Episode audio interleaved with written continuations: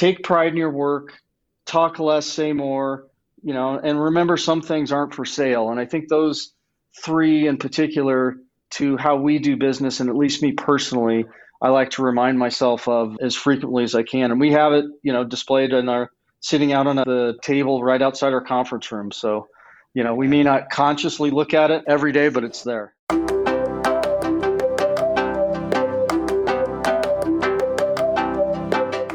This is Found in the Rockies, a podcast about the startup ecosystem in the Rocky Mountain region, the founders, funders, and contributors, and the stories of what they're building. I'm Les Craig from Next Frontier Capital. Our guest today is Access Venture Partners, based in Denver, Colorado. Uh, we have with us Brian Wallace, who is the managing director, and Elyse Kent, who is the head of platform. In this episode, Access Venture Partners is going to give us the inside scoop on how they choose the companies to invest in, how they are uniquely positioned in the Colorado startup ecosystem, and their some of their tips for successful founders. Hi, Brian and Elyse. Thank you so much for joining us today. Hey, Les. Thanks for having us. Yeah, super excited to, to, to talk with you both about about Colorado, Boulder, Denver, everything in between, the Northern Rockies. Uh, we're, we're excited. To begin, Brian, why don't you tell me a little bit about kind of the origin story and the history of, of Access? Yeah, that's, that's great. So, Access was formed in 1999 by my partner Frank Mendicino and his dad, also Frank Mendicino. So, affectionately referred to as junior and senior at our at our shop and they were both at a fund that Frank Sr. formed with a few others called Woodside Fund in the Bay Area. And for family reasons and quality of life and just the opportunity back in the late 90s, they decided to leave Silicon Valley and start Access in Colorado. I think, you know, looking back, you can say maybe a little ahead of our time no, you know, seeing, just a little, just a really. Little, wow, seeing what's happened in, in, the marketplace, but together they they built a portfolio of about twenty companies, and that was the impetus of of the first the beginnings of the first Access Fund. I joined in 2005, and Frank Jr. and I became the managing directors, and we raised Access Two and with an even more focused strategy in the Rocky Mountains. Access One had done a few deals, you know, broader based in Texas and other other markets, and we decided to narrow the focus even more and just focus on the Rocky Mountain. Most of our capital was raised from families in Colorado and Wyoming and, and the region. And so that was our focus. We added our third partner, Kirk Hall, towards the about oh, I don't know, about halftime in that fund, about the tail end of that fund. And then Kirk Frank and I have been the GPs of the Access funds for Access VP 3, 4, and now 5, which we're in the process of, of closing. Amazing. What what a what a history and what a what what trailblazers. It's fascinating. Elyse, when did when did you join the Access team? So I joined about a year ago and it was a long time coming. I had met the guys about 10 years ago when the Colorado tech ecosystem was just really maturing it to the point of creating regular events and places and support systems for entrepreneurs here. And I was at the time had just started Built in Colorado, which became a, a great hub and the place that connected these tech startups and, and really was the the way that they got connected to each other and f- started to find talent and uh, other places throughout the US started to know we were actually doing something here. So met the guys back then and they were supportive of what I was trying to build and create and then time just put us back together which is great. Serendipity. I love it. And and for those of for those of our listeners at least that maybe have never heard of the job title head of platform what what what does that what does a head of platform do at a venture capital fund? Yeah, good question. You know, it's it's one of those Silicon Valley terms that we uh, are using, and everybody has their own definition but it's definitely not technical. It, it came to be, uh, again, about 10 years ago But the whole premise was the the competition between VC firms really had to do with not being able to stand out from each other. So VC, VC firms said, okay, why don't we create a, a role or a team that is really going to support our founders in a unique way? And so at Access, my my role is to really help our companies mostly with talent and ensuring that they get the the right people on the team to move their uh, business to that next scale. And then secondly, it's it's about really creating a network around or a, a platform around our network so that we can draw in from experts or whoever is going to really move the needle both with our, our companies or our future investments. Yeah, such such an important role, certainly, and I think probably even more so nowadays for regional venture to have you know someone focused on this and connecting connecting the tissue to you know the coastal firms, coastal networks. So very exciting. Yeah, and I'll, I'll add last the the the thing that really and, and the title is you know what what does the title mean? I don't I don't even know still, but what it what it really what Elyse really the value she adds is being able to work in and with the portfolio companies. And as you know, a lot of times we just don't, we're, you know, you take care of a board meeting, you're on to the next one, you're on to the next one. And you, you just don't have the time to take dives into and be able to help the company. So having someone on our team that is actively engaged in that has just been, you know, immensely helpful to us and, and building a stronger network for us and our portfolio companies. For sure. I, I know the feeling. I miss doing the fun stuff. I envy you, Elyse. You still get to do the fun stuff, get getting your hands dirty with the portfolio companies. That's great. Definitely. What has the evolution of, of access been like, you know, from the er, late 90s to today? And like, what is it, what does it look like today in terms of getting, getting in front of access or getting, you know, getting as a founder? Yeah, that's a great question. And we, we try to keep that top of mind and our goal is to be as approachable now as we were when we were still trying to let people know what the heck we did and who we were. Um, so, you know, I, would say the evolution really is, you know, as as the market's matured and as we've matured, it hasn't changed. It's still to try to meet every entrepreneur in our ecosystem and we really try to give time to every entrepreneur meaning we'll take meetings and even if we know at the outset to say, I don't think there's any way we'll invest in this company, we still feel that one, we don't know until you meet, and two, it's part of our building of the ecosystem and giving back to the ecosystem. So we really try to be as entrepreneurial friendly and focused as we can and hope that that has been continuous since the inception of the firm. And so I would say that as, as far as what's changed about the entrepreneurs themselves is, you know, when we started the early investments in this market, were young. We were young. You know, we were trying to figure a lot of this out. We didn't have many senior executives in the market. If we needed a VP of sales, you know, we had to, you know, get on an airplane and go out to California and beg people to come out here and say, take this job. And it was hard because if that job didn't work, that person would be well, what else? I, there's nothing else for me to do if I relocate there, for example. So I, I'd say the positive change that we've seen is that now you have second, third, and fourth generation entrepreneurs who have a lot more experience, the mentor capabilities of senior executives in the market to help younger entrepreneurs build better and stronger teams faster is here. And as you guys know in Montana, it's not hard to get people to pick up from either of the coasts and say, uh, when can I start? They, you know, it's people want to come here. They know they can continue to build their career here, and and so that's that's been a 180 degree turn for the better. Yeah, it must must be exciting to see to to have watched that, to have seen that all these years, to go from I love what you said about how we were young, they were young. It reminds me of like a Nat King Cole song or something.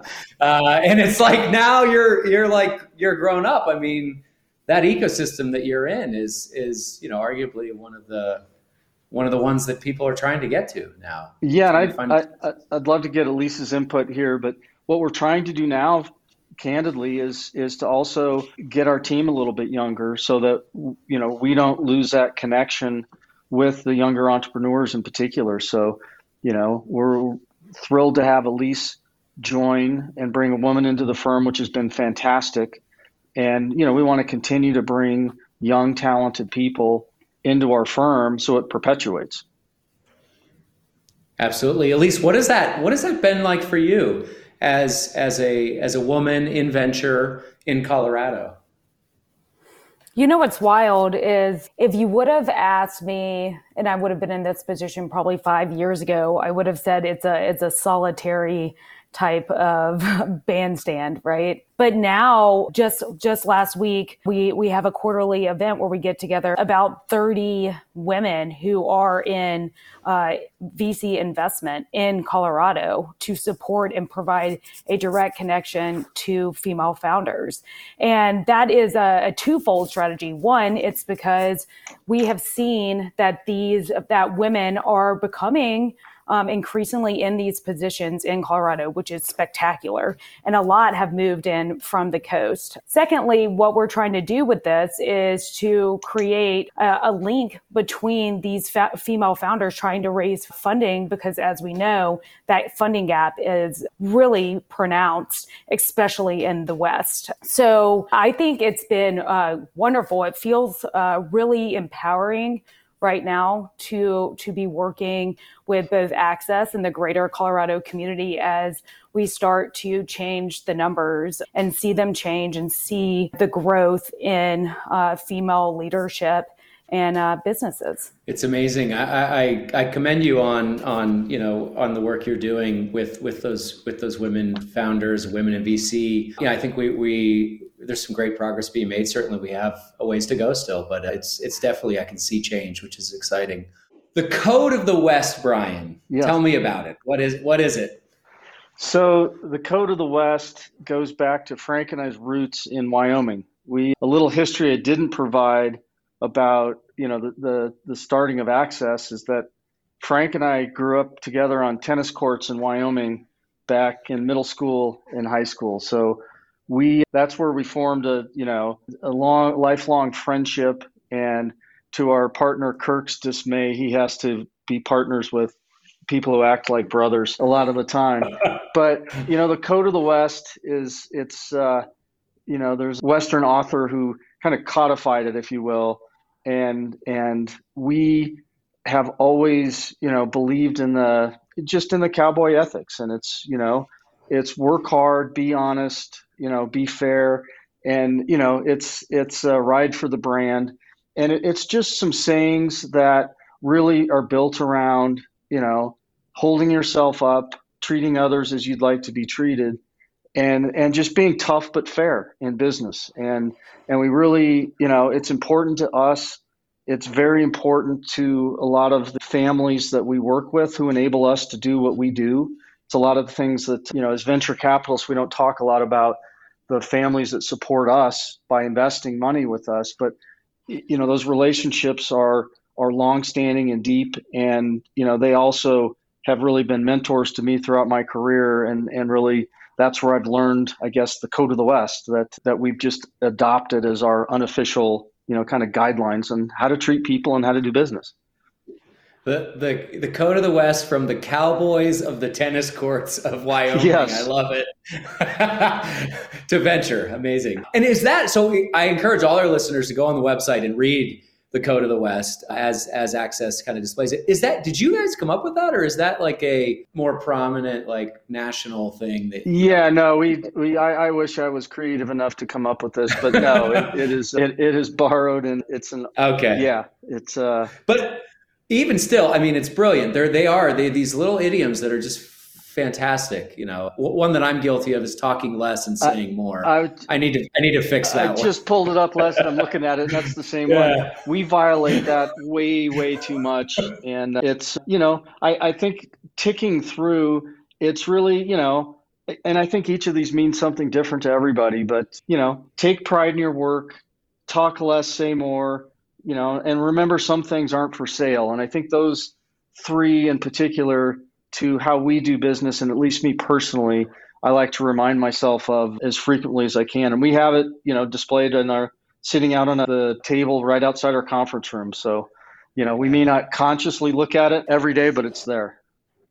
It's such a credo too for you know how I, the, the, the folks from your firm that I've interacted with. I mean, it's really something that you all live. So it's it's it's I love it. I, I encourage people to check it out because I think it says a lot about who your firm is and how you do how you do business. So where do you speaking of doing business, where and how does Access find deals? Where where do you where do you scout? It's uh you know, I would say that most of the companies that we meet are referred from somebody in the community, whether it's you know CEOs, current or past CEOs of portfolio companies, our good partners in the you know in the bankers, you know from the venture banks to the accountants and the lawyers and you know just community driven. And and you know we also try to do a lot of outreach when you know we see uh, a, a company moving to Colorado, we'll try to track them down and the founders and say, you know, hey, let's you should meet with us. Let's find out more. So it's kind of all of the above. It's you know most of the deals we've done have been referred to us in some way, but you know there's probably a quarter of them that we've either hustled and found, or you know random encounters, or just you know trying to learn about what people are doing in certain markets. Elyse, what would you say is sort of different as you kind of peer into the portfolio on a, on a regular basis? Like what's unique about your founders or the founders in in in the access portfolio? What a great question les. Back to what brian said earlier it's approachability every single one of our founders shares that as their the way that they do business and operate a team as well. You don't see a ton of high power egos where you don't know who you're going to get when they, when you engage them. Everyone is extremely personable they they don't think of themselves as someone who is in this high throne chair for everybody to like you know approach and on their knees. They they're very wonderful people who are really driven about what they're trying to solve. And they are thinking about things from every angle imaginable and open to feedback ideas and I think that's the, our biggest, uh, our most important quality of, of the founders that we work with. Wonderful. I was on a panel recently in Wyoming, a venture panel, and the first, it was the same question asked. And the first VC answered it by saying, first of all, we want to make sure that the founder wants to be a decacorn. And no. I, got, I kind of chuckled. I was like, wow, that's the attribute. What, what do you look for okay. in terms of, uh, in terms of attributes or aspirations? That was a Bay Area VC, by uh, the way. So. Yeah, that that's pretty that's pretty interesting. I mean, who doesn't want to be a decacorn? But at the end of the day, let's we're we're investing in in seed and sometimes even pre-seed stage businesses. So let's talk about what your business is that you're going to be building over the next one to five years. And and then if you're only getting people that say that from the get-go, I'm sure there's way more egos that you're working with that are not necessarily staying true to their business model and what their product can support. So that's an interesting answer. Yeah. So Brian, I said uh, approachability as our our top quality as well as I guess dependability and maybe even stability. Yeah, right. I'm still trying to get my head around decacorn. I I kind of think that you know half of what we do is like more of a deck of cards. You know, it's you just hope that they're dealt out in the right way. Uh, but I, I open for two pair at least. And and another way to say it with founders is you know it's intellectual honesty. It, it and mm. it, it's you, you have to be such high intellect and we're so lucky to work in this business because we work with people who are way smarter you know than at least i am and it's which makes it really fun. But that doesn't that's not you know it's necessary foundation to be successful but you have to be able to on a daily basis as an entrepreneur be intellectually honest with yourself and your team and understand that you know, most things aren't going to work. And when they're not you have to be honest with yourself and with your board to say, you know, this is how I think it's going to go this month. Even if it's not how you want it to be, it's got to be that way. So when we're looking and working with entrepreneurs and deciding what deal to do, a lot of it is is character assessment, and it's not, you know, bring in a psychiatrist and say, you know, answer all of these questions and do a, you know, that type of analysis. It's just grinding through the business opportunity, the financials, and asking a bunch of questions and just getting a pattern recognition to see if this is somebody who you truly believe, as Elyse says, is approachable and that you can work with as a partner to be, you know, honest with themselves and the people that they hire. And, you know, if you get that right, you can work through most of these situations that, you know, that that's the one thing we know about, you know, early stage investing is everything you look at's wrong. You just hope some of it's wrong the right way, if that makes sense. That's a great way of saying it, Brian. Elyse, what about any specific? I think that's a wonderful care, uh, kind of portrayal of of generally what what access founders look like. Anything, any specific founder to highlight or sort of showcase to just talk about? Yeah, so we invested in a company called Goodbuy Gear, which is a part of the circular economy, specifically a marketplace for uh, baby gent- gently used baby and kids gear. So basically, the Poshmark for for tykes. So the the two founders, Jessica and Kristen, they started this company as a way to really reduce the waste that is building up in parents' closets from having children. And what they did is first they were in their like manual like in cars driving around picking up all of the products and then uh, reselling them. And now we have a marketplace that's grown to the South and the East Coast to specifically make sure that these tons and tons of clothing and baby gear gets reused. And it's a huge win for moms and, and parents who can get some money back into their pocket, as well as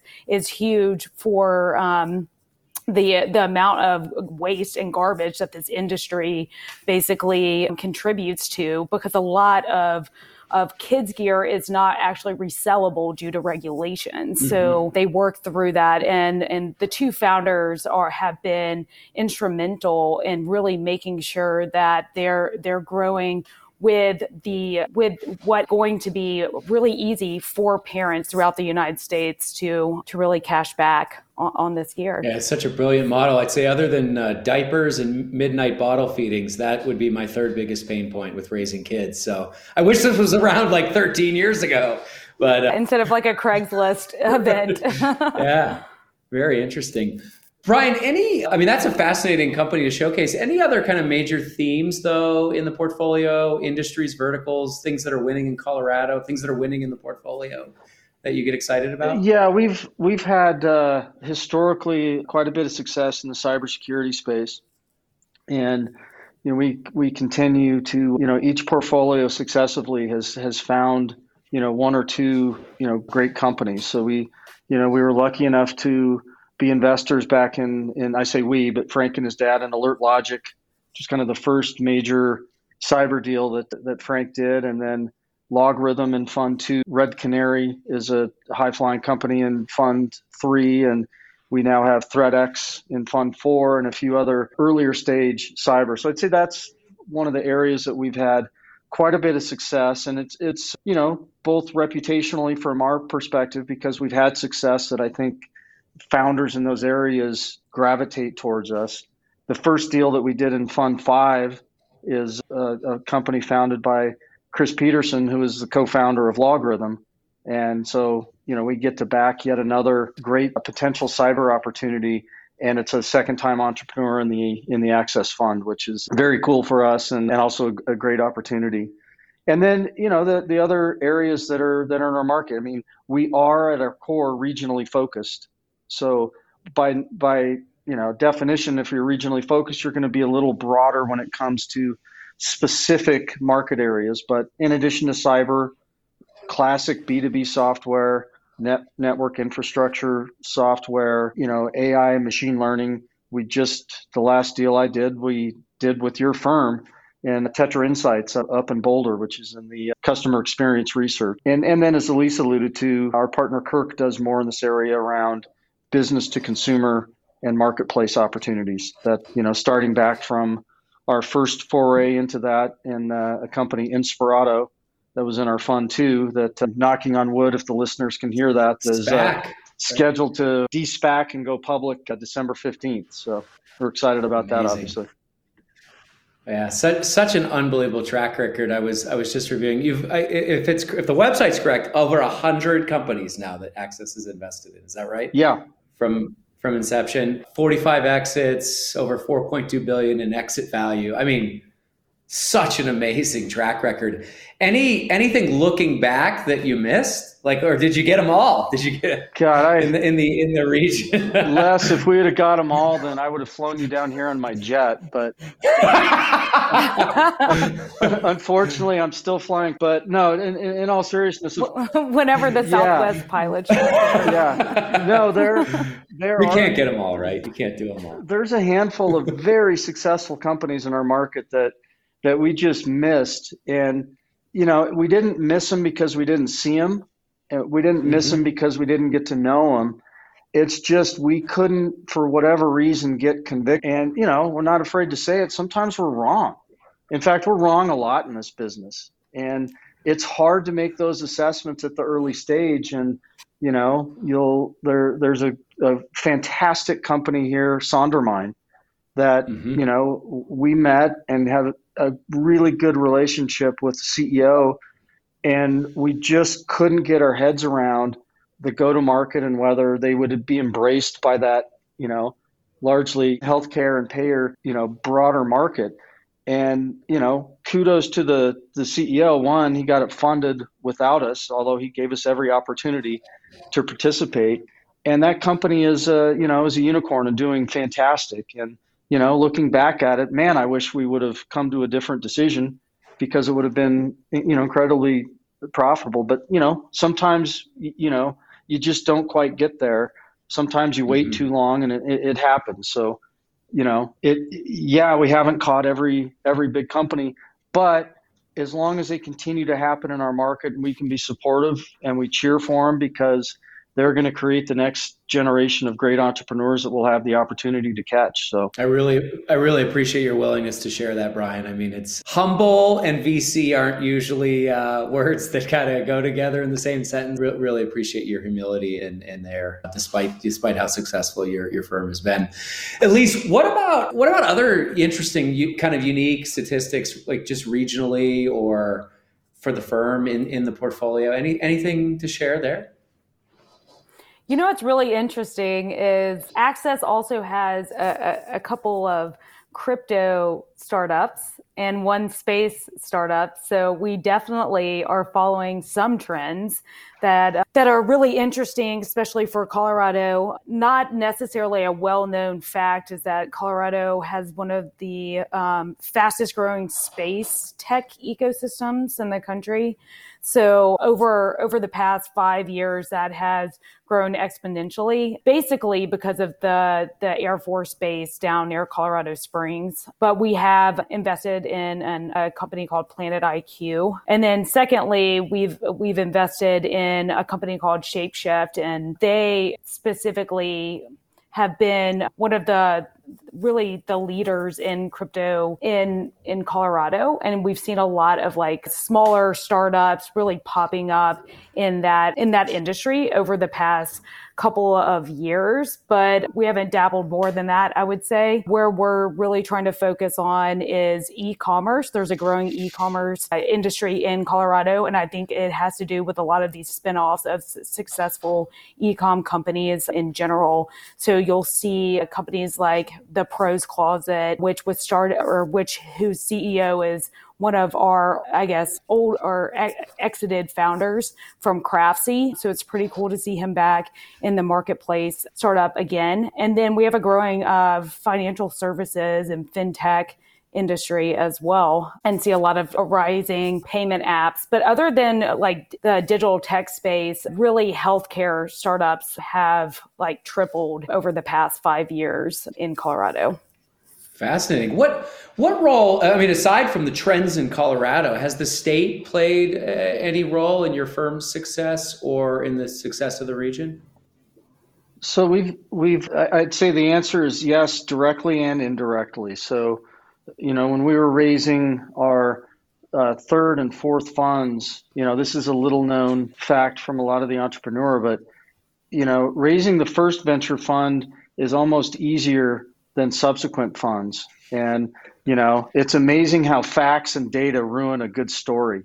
And so when, when you haven't done anything yet, it's, do. it's all hype and, you know, with the need. So when we were, you know, raising our next funds, we had a tremendous amount of what I would call more indirect support from the state, from all the way up to the governor's office. Governor Hickenlooper hosted uh, a few receptions for us at the governor's mansion and brought in, you know, the local pension funds and others, and and you know, it didn't lead to immediate success in the investment community, but it it really helped us with connections to the financial community that ultimately then became, you know, investors with us, leading to you know the some of the larger pension funds in fact the largest pension fund being a limited partner with us you know starting in the fourth fund. So and, and just the the ecosystem in general and, and this is the other you know indirect for us but direct for what we do and just supporting a very positive business climate.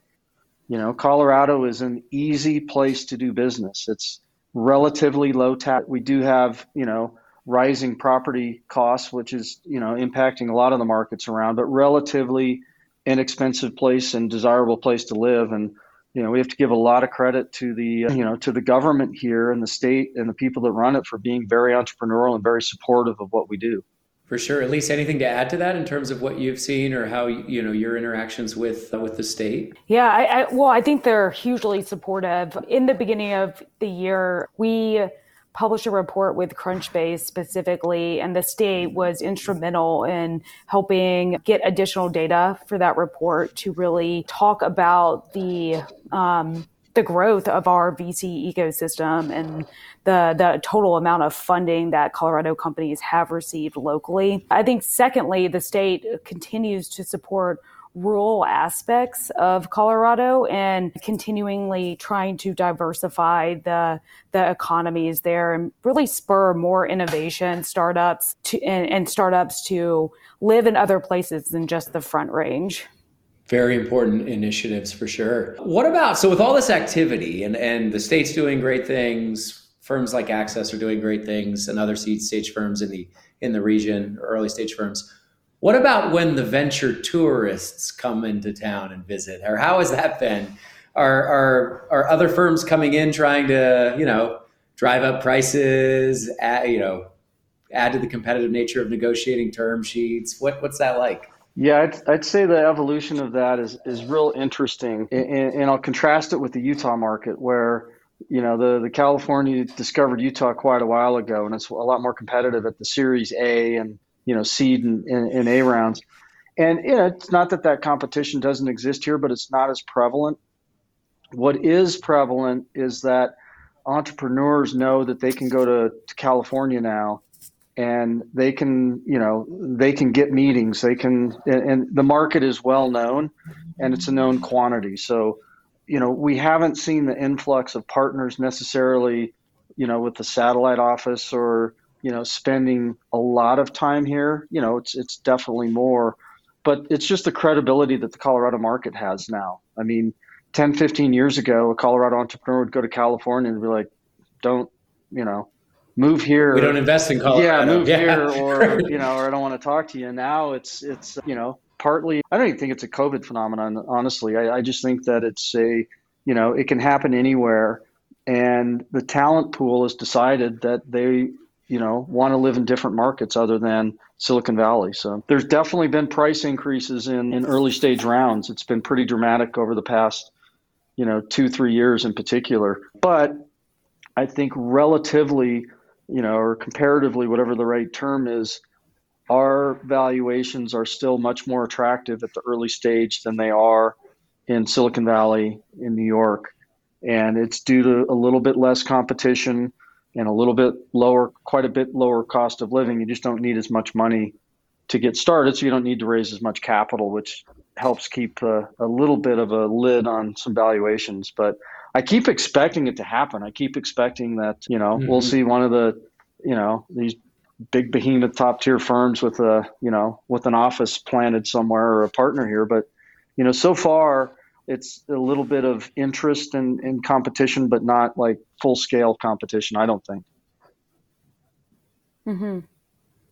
And then I, I'll just add to that. I think that a Colorado founder doesn't necessarily want to work with a Bay Area fund, right? It takes a special type of founder to want to grow their business in Colorado, and they're looking for more of that partner mindset, which you can find in the Bay Area, but not necessarily will will you find it like you will right. if you raise from a, a, Colorado VC firm. You can either have the code of the West or the code of California. Yeah. It's your choice. well, as a founder, and, exactly. not, to, not to bash the California no, firms, no. it's a, di- a definitely a different way of doing business. But we've got a long history too of doing even early stage investing with. Uh, you know, bringing on some, you know, some great, well-known, well-established Bay Area funds into our deals, you know, at the very beginning, and either, you know, co-investing or or having them come in at a at a later stage. Right, and be, being cooperative and additive. That's, yeah, that's it exactly, Brian. Yep. A second ago, Brian, you mentioned COVID, and I'm I'm curious. I'd love to hear both of your your take on this question, and that is, what has changed post COVID, either for access or or at least for you. You you started there during COVID. Maybe maybe in Colorado. What what's changed?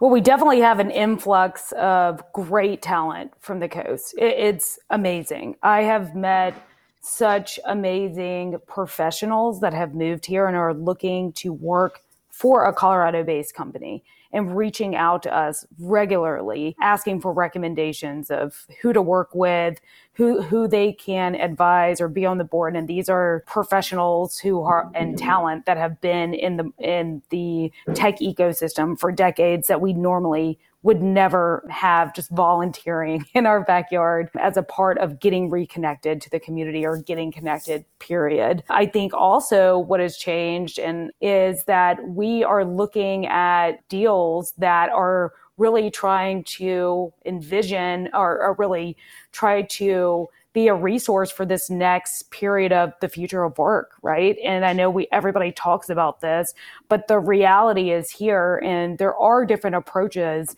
than what we have seen traditionally come up as a Zoom for instance, and just like Zoom plugins and add-ons, etc. How we build teams and what that looks like remote in a remote environment. There are a ton of future of work companies in Colorado. And so it's been interesting to really tap into what founders think is going to to really change. I'll just add not a more of a just qualitative comment. I, I just think that we don't know yet about where we're landing coming out of COVID.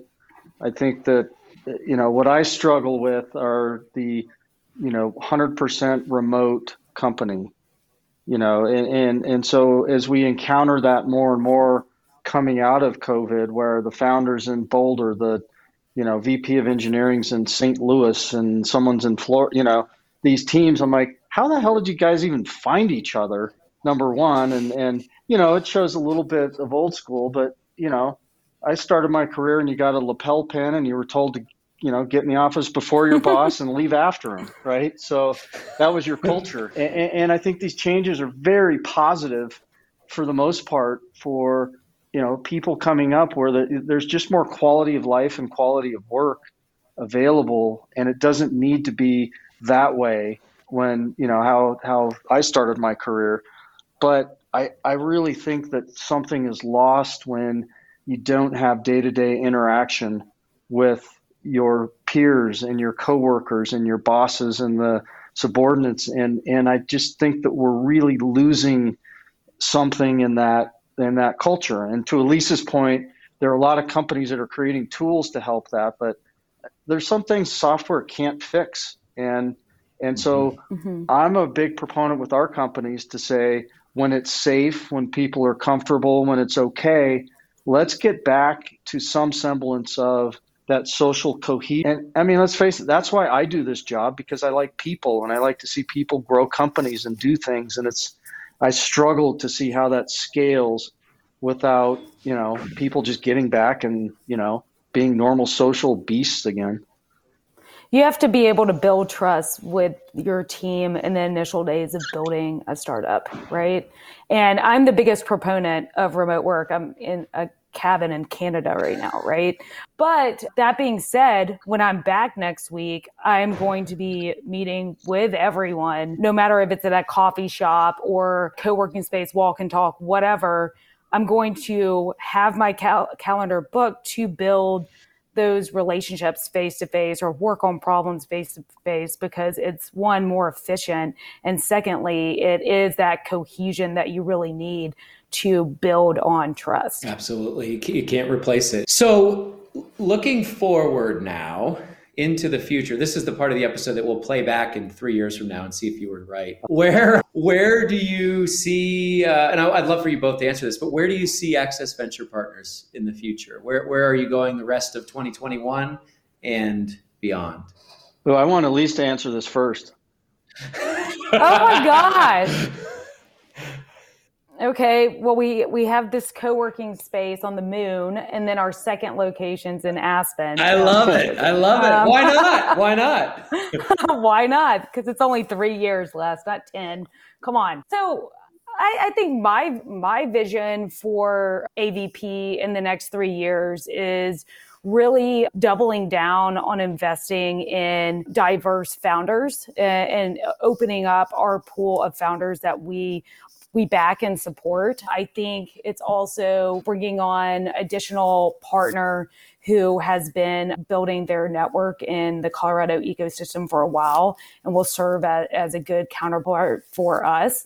And then hopefully we'll be riding the wave of three new exits and, and take some little vacation time. Much needed. Get away from those people for a little while yeah. and re- recharge. yeah, I would say, you know, that we would have laid the groundwork to perpetuate the firm. And I, and I know I used that earlier, but you know we've worked really really hard to get to where we are right now. We're you know I think you can tell we're super proud of what we've accomplished, and we love what we do.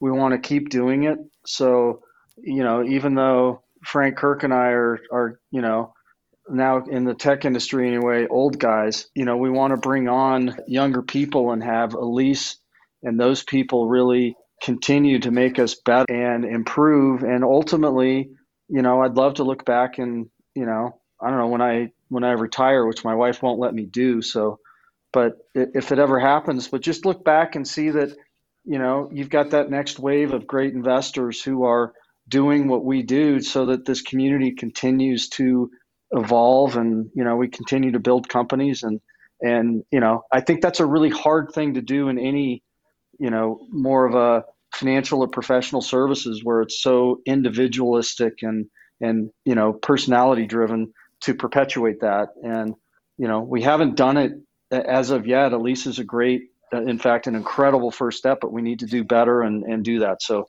in three years i hope that we can look back and say see we've started this and look look how well we're doing. That's awesome. I, I got to say, I usually don't make predictions on the podcast, but based on what I heard today, based on the foundation, the founding story, the culture, the the code of the West, if I were going to bet on it, I bet the best is yet to come. So, congratulations to you for joining the team. And that seems like a really exciting future ahead for AVP. So, according to Code of the West, I'm going to try to know where to draw the line. I think we're just about out of time. nice. And I just want to ask, uh, Elyse, could you share with us where our listeners could find more about Access Venture Partners online? Sure. Uh, accessvp.com. There are several Access Venture partners in Access Ventures, but that's where you can find us. Wonderful. Thank you both for joining us today. Re- really excited to have you and, and, thankful for all the work you're doing in the in the Rockies. Thanks so much. Yeah, Les. thanks, Les. It's fun to get to work in the same ecosystem as, as you and I, I couldn't agree more. All right.